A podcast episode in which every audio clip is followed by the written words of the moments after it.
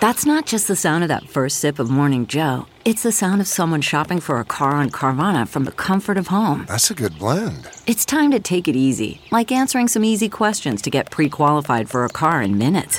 Talk about starting the morning right. Just like customizing your terms so your car fits your budget.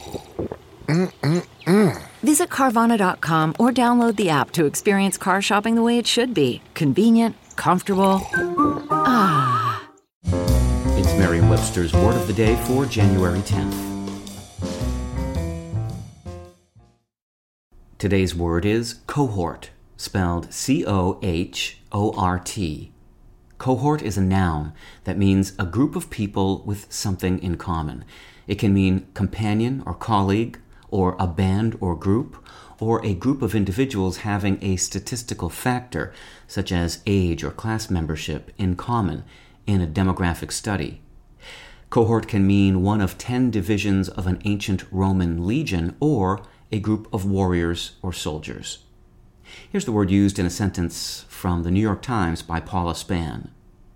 But among those aged 65 to 74 years old, more than three quarters had registered and 70% voted, a proportion that dropped only slightly in older cohorts.